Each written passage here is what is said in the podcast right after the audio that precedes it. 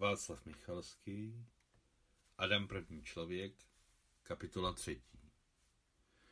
Nejen přečakali, ale ani před neznámými psy nelze utíkat, protože tehdy u nich začíná pracovat lovenský instinkt. Ty, co utíkají, přijímají za svou právoplatnou kořist. Všechno, co se nehýbe, pes nevidí na více než 500 metrů a všechno ostatní vidí mnohem ostřeji, téměř přes kilometr. Tento způsob psího vidění světa upevňuje lovecký instinkt. Začíná fungovat jeho spouštěcí mechanismus. Úhel vidění je u psů až 240 stupňů. O tom, že se nesmí utíkat před psy, mi říkal jak děda Adam, tak pasák Alimkhan. Pravda, neříkali mi to tak vždycky, ale smysl jsem pochopil. Podle jejich rady jsem neutíká před cizími psy a tvářil se, že se jich ani trochu nebojím. A co se týče Džigita, od toho památného letního večera, když jsem já, on a tisíce žab odrazili šakalý útok, naše vztahy se psem se silně zlepšily.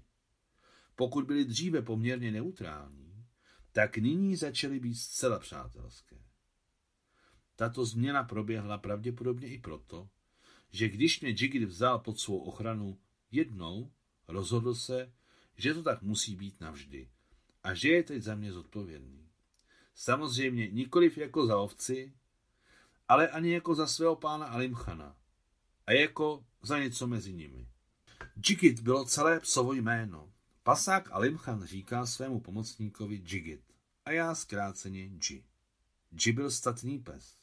Měl v kohoutku 70 cm, ale možná i víc. Jeho tělo na silných tlapách dýchalo silou, dokonce i když dřímal, a dřímal pořád. Ano, na pohled byl Dži velmi flegmatický.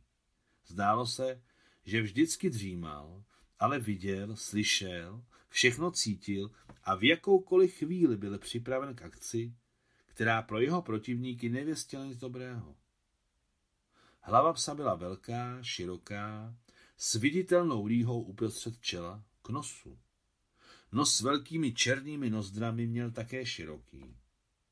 I když Dži dávno nebyl mladý, zůstaly mu silné, čisté a bílé zuby stojící těsně vedle sebe. Předmět mé bledé závisti. Mezi dalšími poklady jsem disponoval trojúhelníkovým střepem zrcadla, pokrytém z lícové strany černými tečkami z toho, že amalgám na rubové straně se silně odřel. Byť s tečkami, ale stejně to bylo zrcadlo velmi dobré. Pouštěl jsem s ním na hodně velkou dálku sluneční prasátka a srovnával své zuby jako noty na buben s bílými, čistými zuby našeho Džiho. Rozevíral jsem upravené, suché, černé psově pisky a sám jsem hned cenil svoje do zrcadla. Srovnával jsem své 2 šedé vrchní a 2 šedé spodní mléčné zuby, srovnával a velmi spoléhal na to, že když mi nakonec vyrostou skutečné nové zuby, tak je budu mít stejně bílé a silné jako Dži. Dokonce i pasák Alimkhan se divil, že pes pokorně snáší mé výstřelky. Ale já se tomu nedivil. Věděl jsem, že Dži chápe, že dobré zuby nepotřebují jen psi, ale i lidé. Od té doby, co mě začal respektovat a poznávat mezi ostatními, oplácel jsem mu to stejnou měrou. Často jsme spolu tlachali ve stínu kravína o všem možném. Zpravidla se to dělo buď během večerního nebo ranního dojení, do té doby, jak Alimkhan vyháněl stádo na pastvu, nebo poté, co jej přihnal. Dži byl celý den v práci pod Modrou horou. A i já jsem měl co dělat, buď míchat hlínu na vepřovice, nebo pouštět prasátka, nebo hledat na vinici hrozny, které stačily uzrát, a jíst těch prasknutí.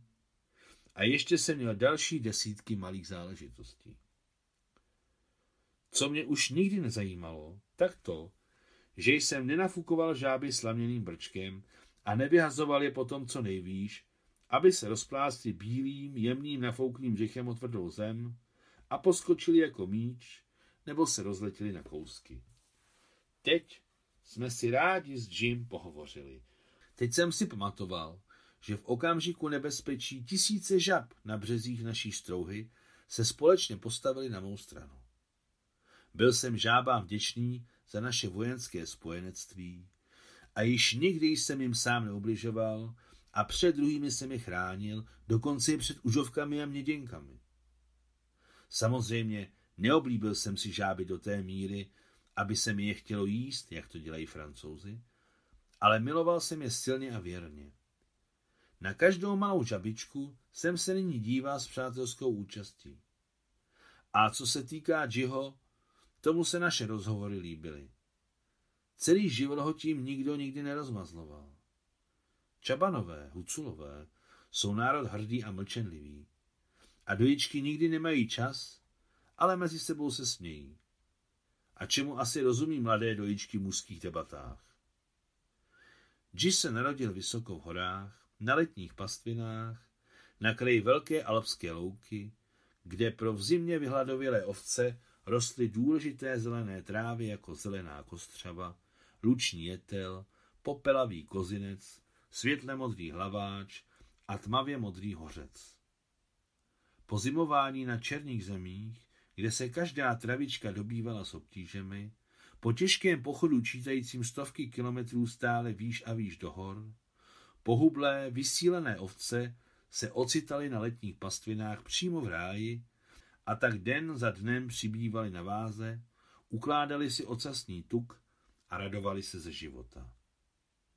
Zde, na okraji pestrobarevné alpské louky pod skalou, která byla ze severní strany lehce potažená modrošedým lišejníkem, pod skalou, která v noci ukrývá před studeným větrem, který vane z vysokých zasněžených hor, a přes den chránící před hřnoucími paprsky vysokohorského slunce, se narodil Dži.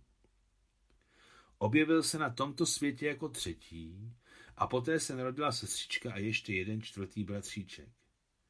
Dži si vedl dobře a byl silný od narození, ale jeho budoucí osud zatím nebyl rozhodnut. Podle zvyku prvních 8 dní nechali všech 8 štěňat, jednak aby se fena rozkojila a pak proto, že 8. den jejich štěněcího života již bylo vidět, kdo je silný a zdravý a koho je možné vyřadit a poslat na onen svět. Proč nenechávají všechna štěňata? Proto, aby ti, kterým je dáno přežít, měli dostatek mateřského mléka ze struků, které dobře rozdojil celý vrch. Mimochodem, psí mléko je mnohem tučnější a bohatší na bílkoviny nejen proti kravskému, ale dokonce i kozímu. Navíc psí mlezivo disponuje natolik silnými antibakteriálními účinky, že stabilně chrání štěně před různými nákazami první 2 měsíce do té doby, dokud samo není dostatečně silné a bude schopné se nemocem samostatně bránit. Za prvních 8 dní se Dži zvládl ukázat, očividně přibýval na váze. Jej a ještě 2 jeho bratry nechal čaban naživu, ale jejich sestřičku a 4. bratříčka nenechal. Čaban to neudělá z krutého rozmaru, ale jen proto, aby Dži a 2 šťastní bratři měli k dispozici více mateřského mléka a ze starosti, aby z nich vyrostli zdraví silní psi. Do jejich péče je možné svěřit velké stádo ovcí. Všichni 3 bratři prožili na letních pastvinách první 2 roky a poté je poslali na první honění do zimních pastvišť. Tehdy už toho hodně věděli a spoustu uznali, ačkoliv hlavní učení na ně ještě čekalo. V horách Džimu uřízli uši a usekli ocas. Pasák Alimkhan mi řekl, že uši mu uřízli proto, aby ho za ně při rvačce vlk nemohl chytit, a ocas usekli z toho důvodu, jelikož pokud by Džimu zůstal chlupatý ocas, v zimě by si s ním přikrýval nos kvůli chladu a neucítil by včas nebezpečí. Chápal jsem, že Alimkhanova slova budou zřejmě pravdivá, ale stejně mi bylo uší a ocasu mého Džiho líto. Na suché žluté slámě, pod klembou kravína, kde to hustě vonilo čerstvým hnojem a čerstvým mlékem, za zvuku, jež vydávali proudy dojeného mléka o stěny díže, jsme si rádi s Džim pohovořili. Říkal jsem, co myslina na jazyk přinesla. A Džim mluvil očima. Ne příliš velkýma, u psů zácnýma, mandlovýma očima šedozelené barvy. Měl jsem také šedozelené oči, takže jsme si s Jim navzájem rozuměli beze slov. Obvykle měl zlý výraz v očích, jak to bývalo u všech druhů ochranářských psů, ale během našich rozhovorů zlý výraz pohasl a namísto něj se rozhořely velmi laskavé, velmi chytré, všechápající skřičky, jejíž mihotání jsem četl jako myšlenky mého Džiho. Ti, co říkali, že psi nemluví, jsou hlupáci. Mluví a jak? Mluvili jsme jak o zimních pastvištích v černých zemích, tak o horách a ovcích i dojičkách, jenom trošičku, ale hlavně o válce. V té době velká válka, která přímo nezasáhla do našich míst, ustoupila daleko na západ, ale stále ještě trvala. Válka ustoupila, ale my jsme si dobře pamatovali její smrdutý dech. Pamatovali jsme si, jak spoustu dní nad námi létali jakoby černí ptáci, velké černé chomáče sazí. To pod Grozným hořela ropa v protitankových příkopech. Hořela den za dnem, týden za týdnem. Kdo vymyslel zalití protitankových příkopů ropou a zapálit ji, není známo dosud v 21. století. Ale Manšteinovi tankové kolony se před ohnivou stěnou zastavily, neprošly cestou Alexandra Makedonského na Derbent, ale vrátili se ke Stalingradu. I když do Baku, kde byla spousta ropy, to bylo méně než 3 dny tankových přesunů. Toužil jsem utéct do války a prosil Džiho, aby to udělal se mnou. Ale on nemohl opustit svého pána pasáka Alimkhana s jeho kravami. Nicméně já byl připraven opustit všechno, dokonce i mého milovaného dědu Adama. Velmi jsem se bál, že válka skončí beze mě. Pasák Alimkhan také toužil po frontě. A toužil nestřílet bičem, ale z opravdové pušky. Po skutečných nepřátelích vlasti. Můj děda Adam mi řekl, že Alimkhana brzy ožení, protože ženiši v aulu prakticky nejsou. A i když je Alimkhanovi jenom 16, ale stejně bylo rozhodnuto ho oženit. Již rok se v aulu nenarodilo dítě a tak to nešlo. Příliš jsem nerozuměl vazbě mezi budoucí ženitbou mého kamaráda Alimkhana a novorozenci, ale stejně jsem se zajímal. A kdo je jeho nevěsta? Kdo, zabručel děda. Jsi slepý? Všichni to vědí, Zainab. A vzpomněl jsem si na oblíbenou hubenou Zainab se zářícíma černýma očima. Je to nejkrásnější dojička a krásně zpívá. Jo, krásné děvče, smutně potvrdil můj děda Adam. Večer jsme s dědou mluvili o Zainab a druhý den ráno Alimkhan s jeho nemilosrdným pohledem šedých vodnatých očí spod armádní brigadírky s rudou hvězdou nepřišel vyhánět stádo. Nepřišel a hotovo.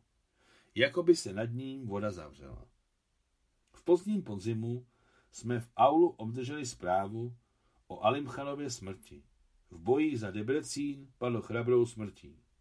V bílém aulu pod modrou horou, která na noc stemnila, strašně hořekovaly stařeny a dospělé ženy. Velmi tenkými, doslova nadpozemskými křiky propichovaly mlhavé nebe mladé dojičky. Všechny oplakávali nejmladšího obyvatele aulu, který padl ve válce. S vysoce zvrácenou hlavou Vilji. Vzlikal jsem, objímal jeho silný krk a slzy mi stékaly do uší.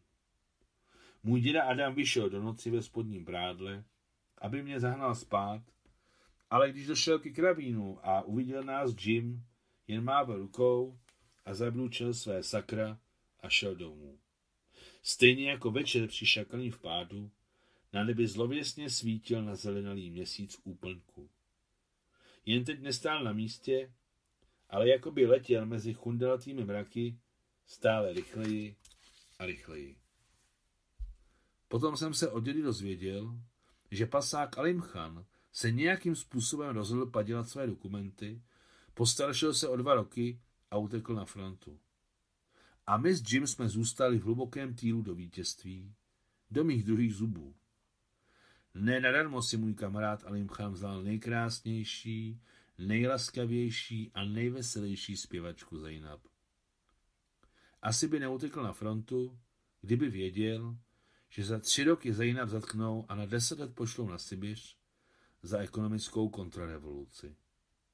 Udělal ji na tom, že během ranního dojení pila mléko ze struků malé černé krávy. Konec 3. kapitoly.